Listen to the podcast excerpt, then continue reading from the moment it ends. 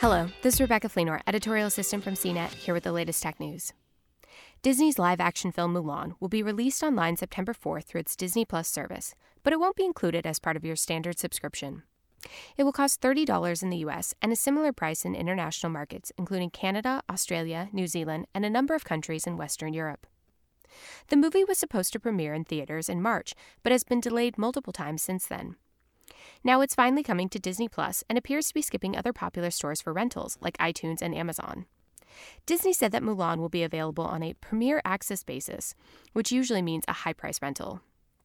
The company will also release Mulan theatrically on September 4th, in markets where Disney Plus isn't operating yet and wherever cinemas are open and operating. We see this as an opportunity to bring this incredible film to a broad audience currently unable to go to movie theaters, while also further enhancing the value and attractiveness of the Disney Plus subscription with great content, Disney CEO Bob Chapek said Tuesday, during a call that discussed the company's fiscal third quarter results. The coronavirus has shuttered cinemas around the world and forced studios across the board to delay big budget films for months and years. There's still little certainty on when theaters can reopen at large or when audiences will feel comfortable sitting in windowless and closed rooms for hours. Disney's changes underscore how disruptive the pandemic has been to Hollywood studios' meticulously planned release cycles. As theaters closed and coronavirus preventative measures keep people stuck at home, studios have mostly decided to keep pushing back the theatrical release dates for mega budget pictures. With their tentpole movies in a holding pattern, studios could be setting themselves up to release too many films on top of one another, which could hurt ticket sales.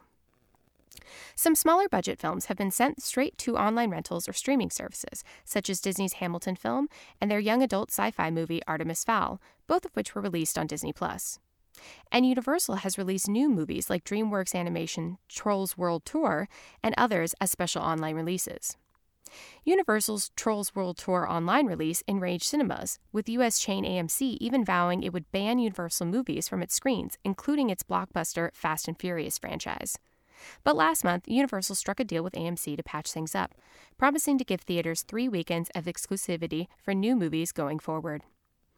In early May, Disney CEO Bob Chapek said the company would be evaluating each movie on a case by case basis, and he hinted that COVID 19 may force Disney to explore other options besides debuting movies in theaters exclusively if theaters aren't open or aren't open to the extent that anybody needs to be financially viable.